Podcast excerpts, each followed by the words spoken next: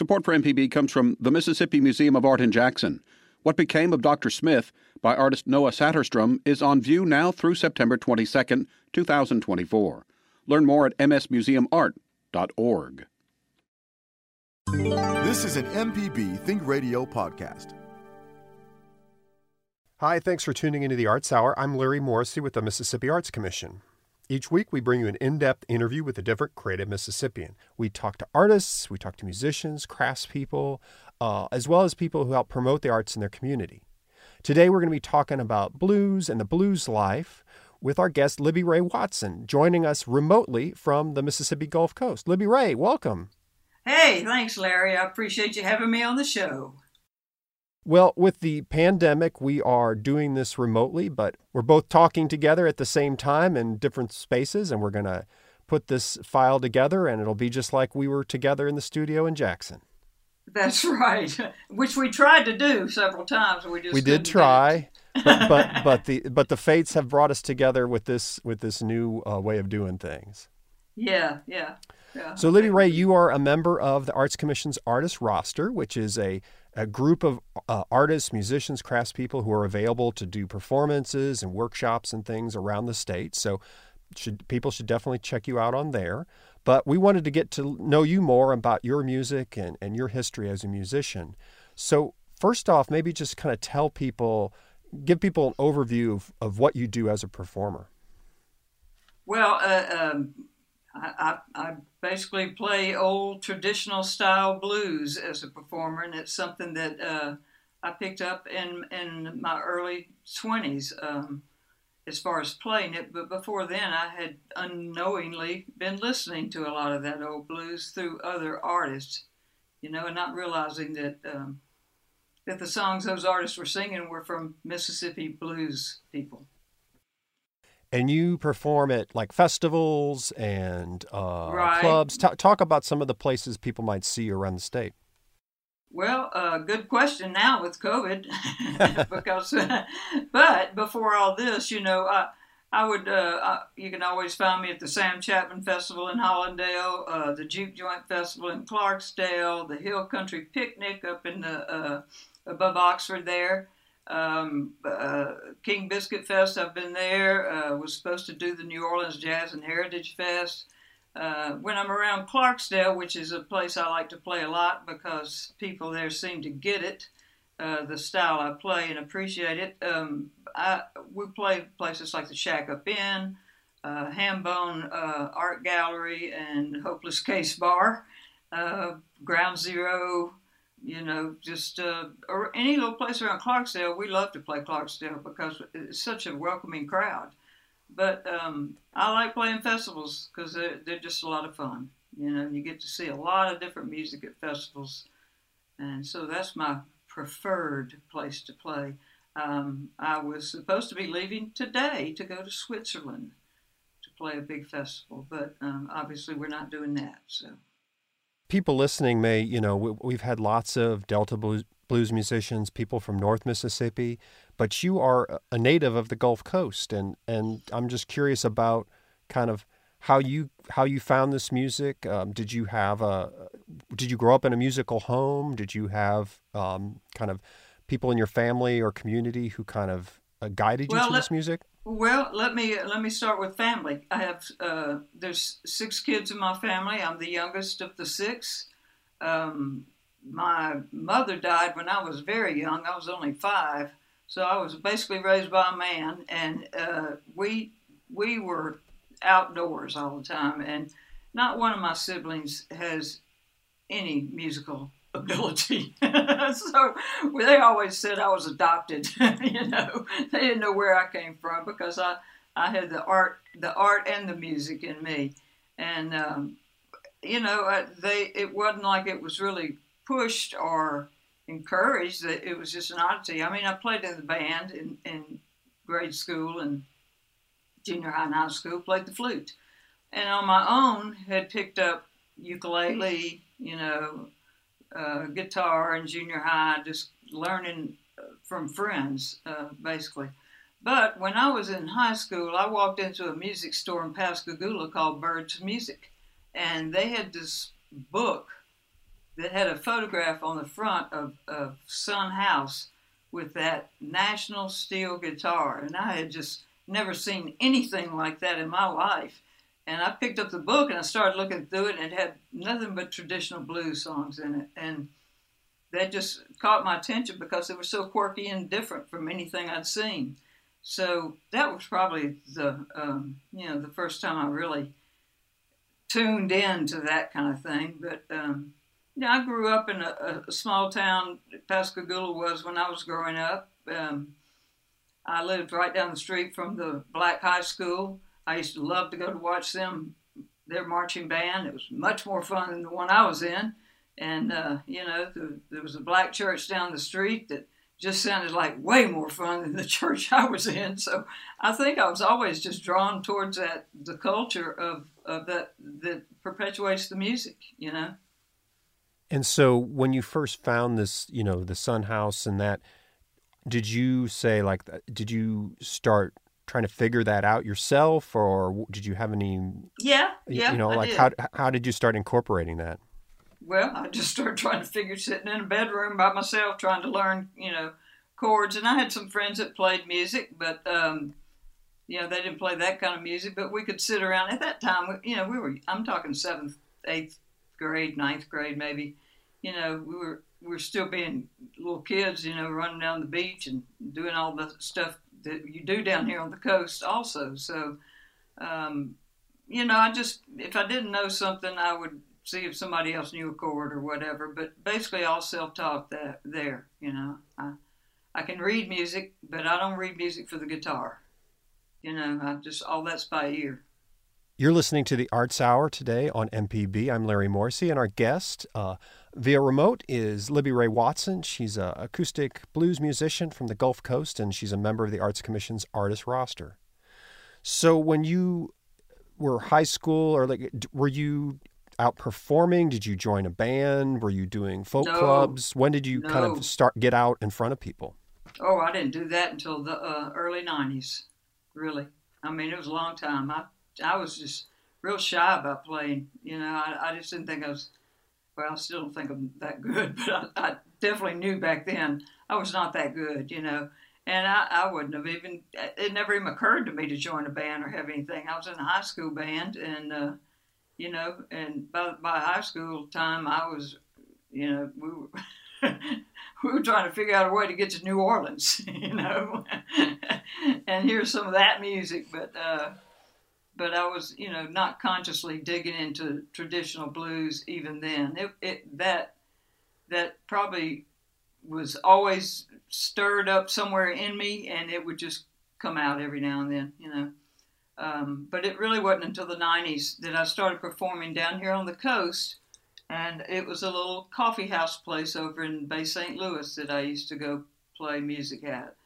And uh, not long after that, I met a couple of uh, guys from down here on the coast that played music, and we formed a band called The Liberators. And we played all original music, really. It was all about the Gulf Coast, more kind of Jimmy Buffett style, but not not Jimmy Buffett, you know, didn't sound like him, but it was about the same kinds of things, you know, life on the coast and uh, things like that. So we had that band going for about 10 years, and um, and I still would do a few blues festivals by myself during that time.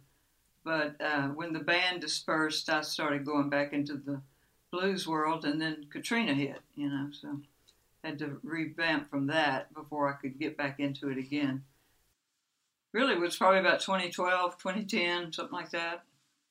Wasn't that long ago, you know. I'm just curious about kind of the, the influence of, of New Orleans music on you, since it was you you were in the New Orleans kind of. Did you get New Orleans radio? Did you oh, was R and B from New Orleans important? Oh, Talk about Lord. that a little bit. Yeah, man. WTIX New Orleans. Yeah, man that was the station I listened to, uh, AM station as as a kid. Really, I mean, I'm talking, you know, seven, eight, nine, ten. I had the little AM transistor radio, you know, and I'd bebop all around the neighborhood with that thing glued to my ear, listening to Huey Piano Smith and you know uh, Ernie K-Doe and Irma Thomas and I thought the whole world heard that music. I had no idea how lucky I was. You know, the concept of radio hadn't hit me as far as that. I didn't realize it was just regional. Uh, you know, so uh, I was heavily influenced by New Orleans music. Couldn't help but be.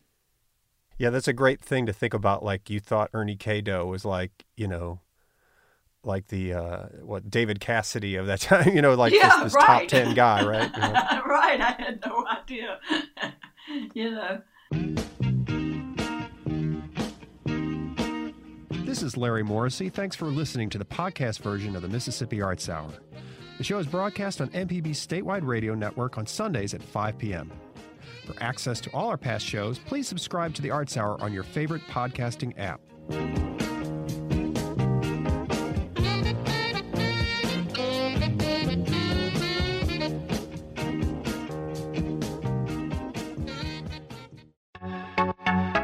Hello, I'm Dr. Nancy Lottridge Anderson, president of New Perspectives, a fee only financial advising firm and co host of Money Talks. For over 10 years, Money Talks has been answering your personal financial questions and sharing knowledge about money management. Money Talks can be heard Tuesdays at 9 a.m. on MPB Think Radio. Podcasts can be found on our website, money.mpbonline.org, or on your smart device's podcasting platform. This is an MPB Think Radio podcast. I'm Larry Morrissey with the Mississippi Arts Commission, and our guest today is Libby Rae Watson. She's a acoustic blues musician from the Gulf Coast, and she's a member of the Arts Commission's artist roster. That's right. Right. And so, in the first segment, you were telling us about um, kind of discovering the blues, and but later on, you actually got to meet some of the very first generation bluesmen and kind of learn from them. And uh, one of the ones I know, I've, there's lots of pictures of you with him, is uh, Sam Chatmon, who was one of the kind of the earliest of the Mississippi blues musicians. So how did that how did that come about? You getting to meet him and, and kind of learn from him. Uh, me and a friend drove up to his house and knocked on his door, and he came to the door in Hollandale, and from that day on, he and I just clicked.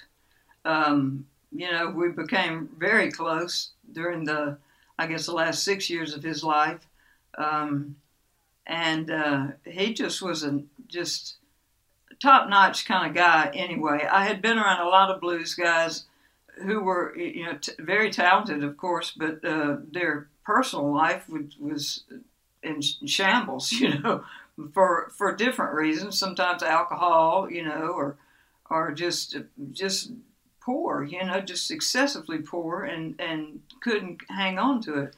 But Sam was different in that he he knew how to get it together. His house was very neat. He knew how to apply for uh, grants that would help him, you know, put a new roof on, or you know, he's a pretty sharp dude. And um, I think all those all those Chatmons, there was a whole bunch of brothers and sisters, and all of them were musical, but they were all very sharp.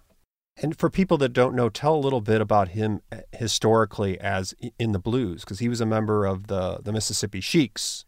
He was a member of the of a family band, his family band called the Mississippi Sheiks, and they were one of the earliest uh, recording string bands uh, in the in the 20s and 30s, and recorded. They were they were very popular because they recorded all kinds of music. They they didn't just stick to blues or or string band they did white music for parties. They did music where they could get gigs all over. And their and their big song that most what was that sitting on top of the world. They did kind of the original version of that. Sitting on top of the world, right? Exactly. That's the song I sang at Sam's funeral when he when he passed. Um, but uh, yeah, the the family itself was very musical, very talented. Uh, there was uh, Charlie Charlie Patton is a, a half brother. Bo Carter is a brother. He changed his name. He was, those are all influential and very famous uh, traditional style blues people from Mississippi, also, and they were all kin to Sam. Um, but Sam and I just had a very close relationship personally as friends. You know, I, I know somebody was asking me, "Well, did you ask him about this and did you ask him about that?" And I said, "No, man." We didn't talk about that. We, we talked about what we're going to eat for lunch. you know, I didn't I didn't quiz him or, or uh, interview him. I didn't feel like that was what it was about. how did you first, you know, he was at that point, I guess, was he still an active performer? Yes. Yes, he, he was. He was performing, uh, mostly uh, locally by then, but, you know, um, I, don't think he had gone, I don't think he went back out to California after I'd met him. He, he'd gone out there several times before, but I think he had quit doing that when I met him. Um, but he mostly played around, you know, the Delta Blues Festival and any kind of gig around uh, around the Delta and Hollandale. He would come to Jackson and play for college parties, and you know, if you had some money to give him and wanted wanted him to play, if he wanted to, he'd do it. You know, he came to Pascagoula and played uh, down here one time for us. Stayed at the house and. Um, you know, rode a had a horrible Greyhound bus ride down, but uh, you know we were broke and couldn't go get him either. So it was, just the way it was back then. So, you know? what were your visits like with him? Were you trying to get him to teach you music, or were you just hanging out? No, n- no. I was hanging out and I would watch him play until one day there was a bunch of guys there with us and they were all, oh, show me this, show me this, show me this. And I think he just got aggravated and he said, Y'all get on out of here. I want to show her something. And, you know, that was the first time he, he sat me down and showed me uh, specifically some licks. I had been picking up some of his stuff and I would show him what I was trying to do, you know, on previous visits. But that day, he sat me down and, you know, wanted me to learn a song. So uh, that was uh, that was a little different and unusual from the usual visits we had had. But I think mainly it was because he was just aggravated. Those guys kept bugging him to asking him questions, you know. He ran them off. So at this point, you were just kind of hanging out and absorbing, but not, you were still not kind of playing and performing in front of anyone. Nope. Nope, I was not then. No, I was playing at home. You're listening to the Mississippi Arts Hour, and I'm Larry Morrissey, your host today. Our guest is uh, remotely is Libby Rae Watson. She's a blues musician and a member of the Arts Commission's artist roster. She lives on the Mississippi Gulf Coast. Um, and so there was Sam Chatmon, but you also got to meet some other of the kind of legends of that of that time period, kind of the late '70s and early '80s. Who were some of the others that you got to associate with? The other one that I was around, well, there were there were two that I was around a lot. One was a, a, harmonica player named Johnny Woods who used to play with Mississippi Fred McDowell, and and then there was Big Joe Williams who I spent a lot of time with. Didn't didn't uh, learn specifically anything from either one of those because I, I don't play harp and Big Joe, good Lord, no, nobody can copy him. He made sure of that. so. Uh, you know, those were the other two that I knew. But I I met R.L. Burnside, and we'd go to R.L.'s house a lot, and Jessie Mae Hemphill up in Como, and uh, you know, we Furry Lewis up in Memphis. A lot of the Memphis performers uh, that were around at that time, uh, Miss Van Hunt, who was a woman uh, blues singer on Beale Street, and uh, there was a lot, lots of folks at that time were still living. But you know, shortly after that, and about the early to mid 80s, we started losing a lot of those people. Now, I'm I hope I'm remembering this story right. Didn't you like accompany Big Joe to see a very famous uh, musician? I sure did, right there in Jackson, over there at the Coliseum. Uh, back in November of 1978, Bob Dylan was playing at the uh, at the Coliseum, and Big Joe knew Bob Dylan from Chicago, and he had always told us stories about how he called him Little Bobby. He said, Little Bobby, he'd come up there and sit down at my feet in the park and watch me play when he was just a boy. And uh, he and so we, we took him to the show. We didn't know if we could get in or not. I mean, security out out the everywhere, you know, and they weren't letting people in. As it turned out, somehow they, the path was cleared, and we drove up to the back of the Coliseum, and they ushered us right in to the backstage area, and here came Bob Dylan. And he came out and sat and talked to us all, very nice. And uh, he told me that uh, he said I, what I learned from Joe was he, he taught me how to double thump my thumb when I'm playing. He taught me the trick about double thumbing, and uh, I thought that was pretty cool. but uh, he was just as nice as he could be and was tickled to death that we brought Joe up there to see him. And now Joe was known for having a bit of a, you know, he he was kind of a tall tale teller or, or he had such an amazing life you couldn't know what was real and what wasn't. So I guess it was kind of yeah, it was Joe, Joe? Joe Williams, right? I mean, he kind of had he, he he did a lot of stuff, but you couldn't tell or at least that's what I'd I've read about him. Yeah, I don't know, man. Joe had a he had a, a memory like you wouldn't believe, and and uh, you know I'm not sure what specifically you're referring to, but I, I don't doubt that he did anything. Uh, that he you know he did probably everything he's told about. That's Joe. Uh, I I don't know. You know I don't think he had to exaggerate too much. I guess is what I'm saying. He he was a pretty pretty pretty well known character. And you know what's funny about people like Joe is he had little to no formal education at, at all, but he traveled the whole world. He traveled all over the place, met all kinds of people. Always had a big wad of money in his back pocket. He was not poor.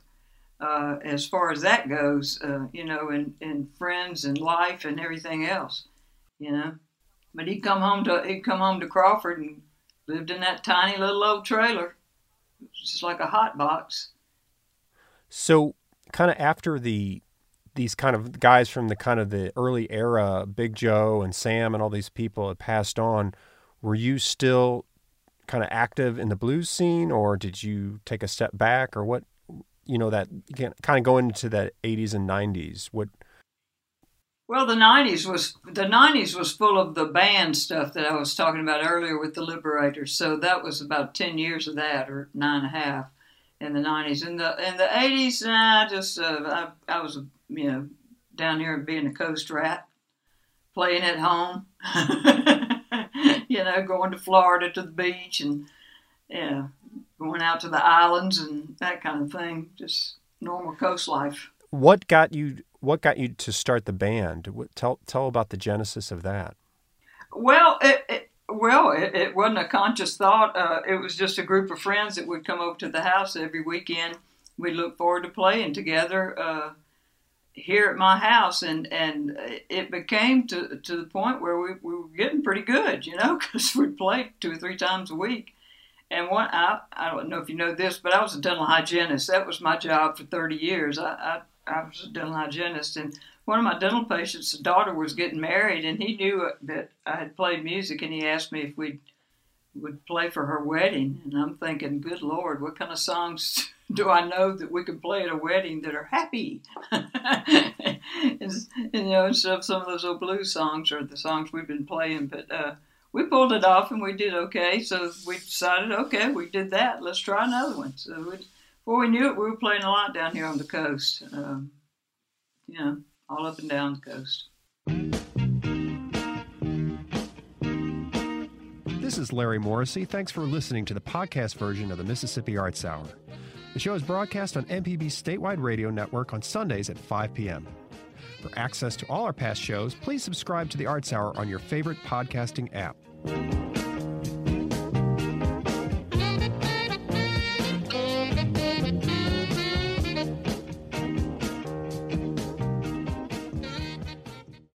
Contractor ever tell you the price of something and it sounds so high you think, eh, maybe I'll try it myself? Some jobs just aren't that difficult, and yes, you can do it. If you want to find out how to do those things, listen to Fix It 101, podcast everywhere.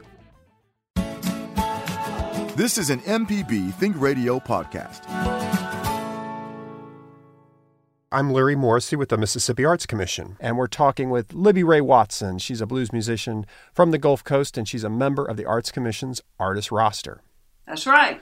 yes, absolutely. We're glad to have you.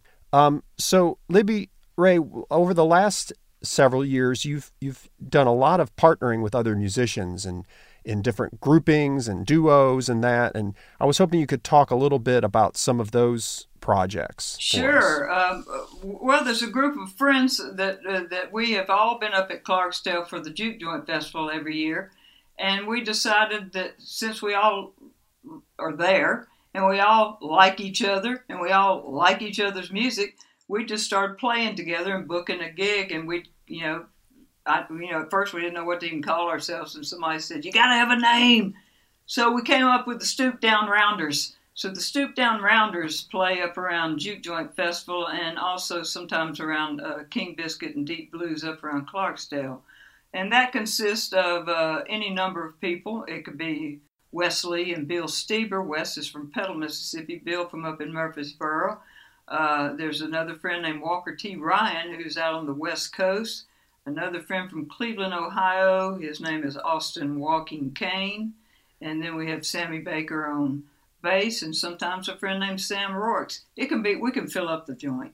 Um, and then uh, in August, sometimes I'll tour with uh, my friend Ramblin' Steve Gardner comes over from Japan.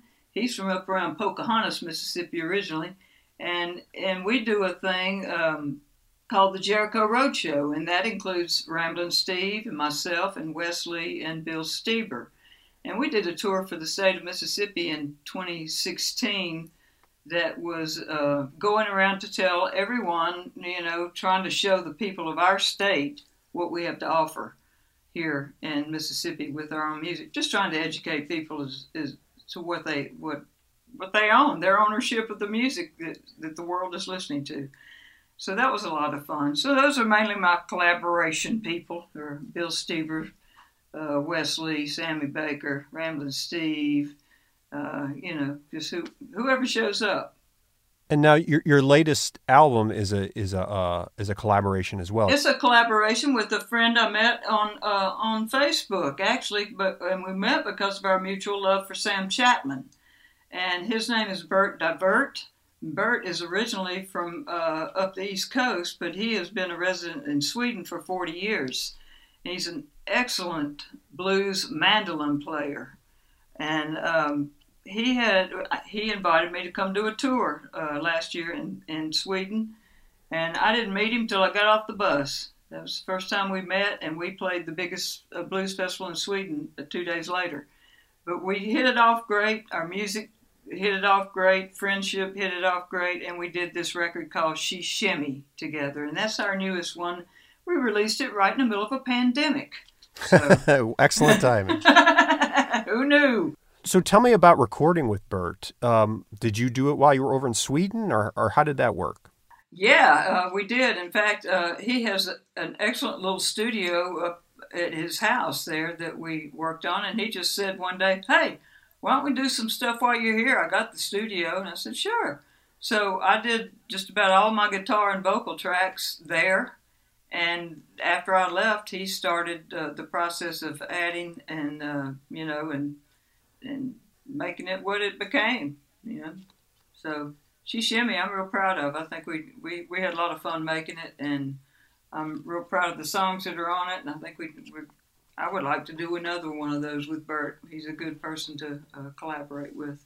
And is that so? Is that out kind of uh, out on the electronic kind of uh, iTunes and those kind of pl- places? Not, not yet. We were trying to wait a little while before we put it out on things like Spotify or anything like that, and trying to do our own sales. That'll probably change because at the time we made that initial plan, we weren't where we are now. That was so January. right. right. Those thoughts were long ago.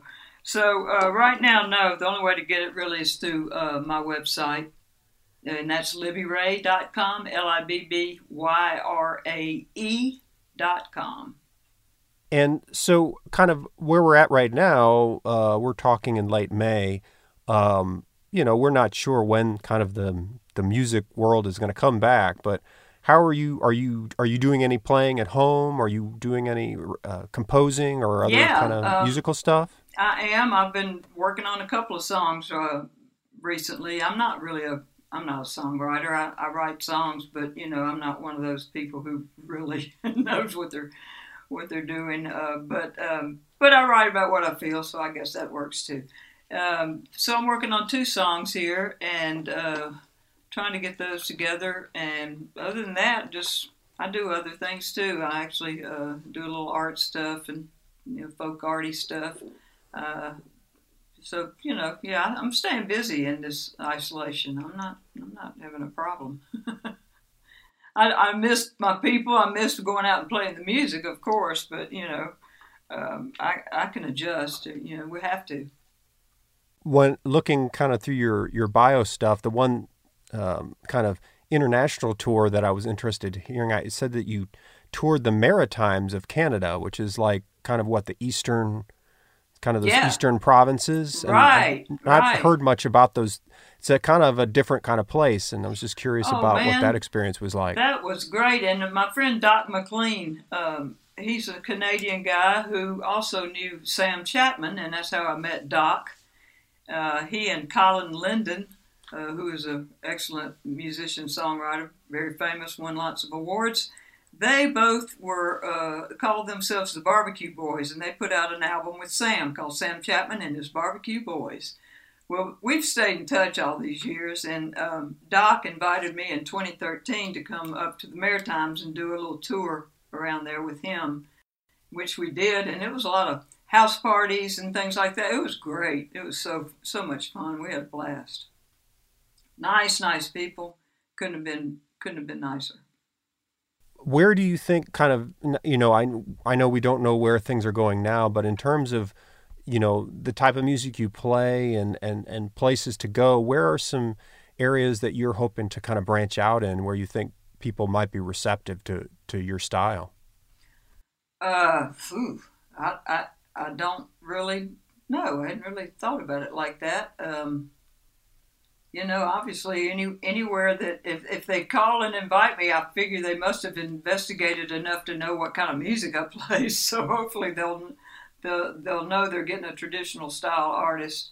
Um, and I'm happy to do for anybody that that is you know interested in that kind of music. I think it's very important to pass it on that's one of the reasons that when I quit playing it during those years, I felt horribly guilty. Um, I had t- I had some knowledge that I- that I was you know hoarding to myself, and it needed to be put out there. And you know I I, I felt the need to get out and play again because it was my uh, that's my job, you know, to spread that music that I'd been taught. So kind of pass, passing that, keeping the flame going, kind of thing. You know, you get distracted in life, and things have to remind you to get back to it. But uh, but I eventually made my way back. Well, and I think you've always tried to keep learning. And one of the things I was hoping we'd talk a little bit about is your most recent work, uh, uh, working, uh, serving, doing an, a folk art apprenticeship, which is one of our grant programs for master traditional artists. And you did uh, some lessons with uh, Little Joe Ayers, who's a sure pretty well known um, North Mississippi bluesman. Yeah, and you know, little, little Joe and I met at in 2016 at the Foxfire Ranch at a festival they were having there, and he's he, he reminds me so much of Sam in so many ways. I tell people that because we hit it off right off the bat. I just talked to him today. I talked to him yesterday. I talked to him the day before yesterday. You know, we talk every day still. Um, but yes, I was tickled to death to be able to get that get that grant uh, for Joe to get the grant to teach me. Um, and so we had uh, we had a lot of fun doing that. And not only did he teach me songs, we rode around up in his area of the woods, and he showed me places like where he was born, where you know where he was married, his parents' graves. You know, we just the history of him. So um, it was a lot. Of, I I loved it, and I love little Joe. He's great.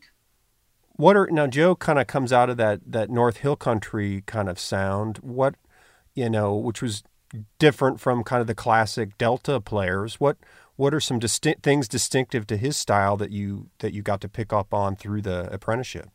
the thumb. The thumb is very important in hill country. You got to keep that thumb beat going. And, and and I'd always, you know, I'd known how to pick and pluck and do things with my thumb. Sam taught me that, but hill country style is a little different. And uh, and you know, it's it's constant. Uh, you know, when I first started doing it, I, I was, my thumb was cramping. you know, I was like I got to build that muscle up better.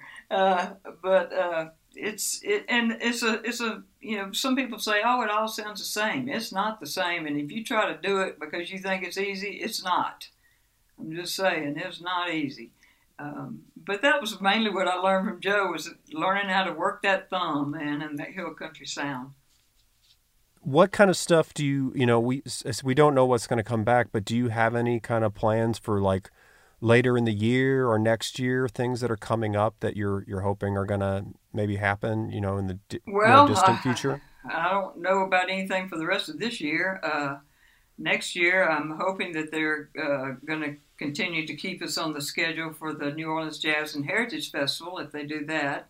And I'm sure if Juke Joint Festival happens in April next year, we'll be on that. But as far as the rest of this year, right now, I, I, I don't know. I don't know what's going to happen in the in the fall yet. Uh, there's Deep Blues Festival up there that I usually perform around or at, and you know everybody's just kind of in limbo right now. We just got a lot, lot of wait and see things to need to take place first.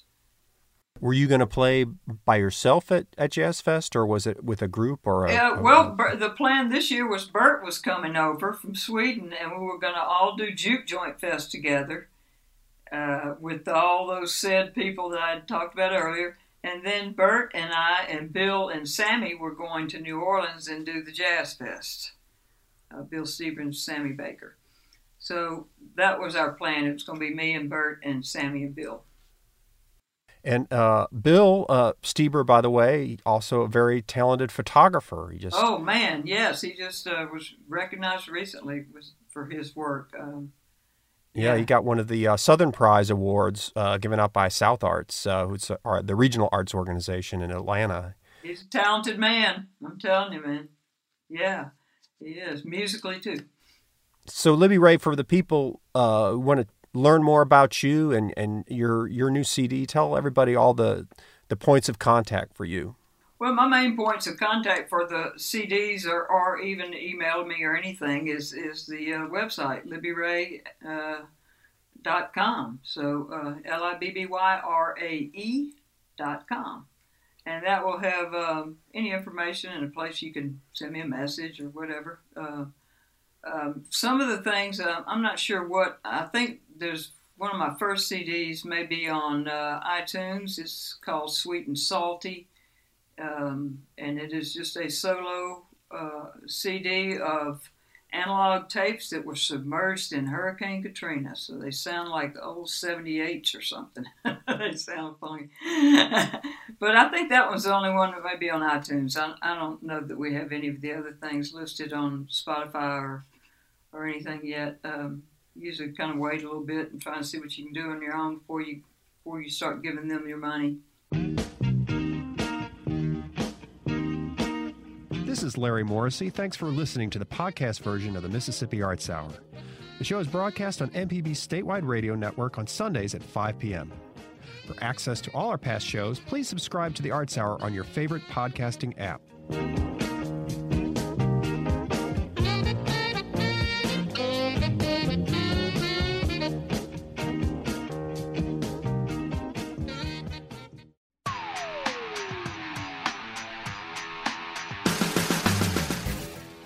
Allison Walker, the Lady Auto Mechanic, host of AutoCorrect. If you're enjoying this podcast, try my podcast, AutoCorrect. We help steer you in the right direction with your car problems.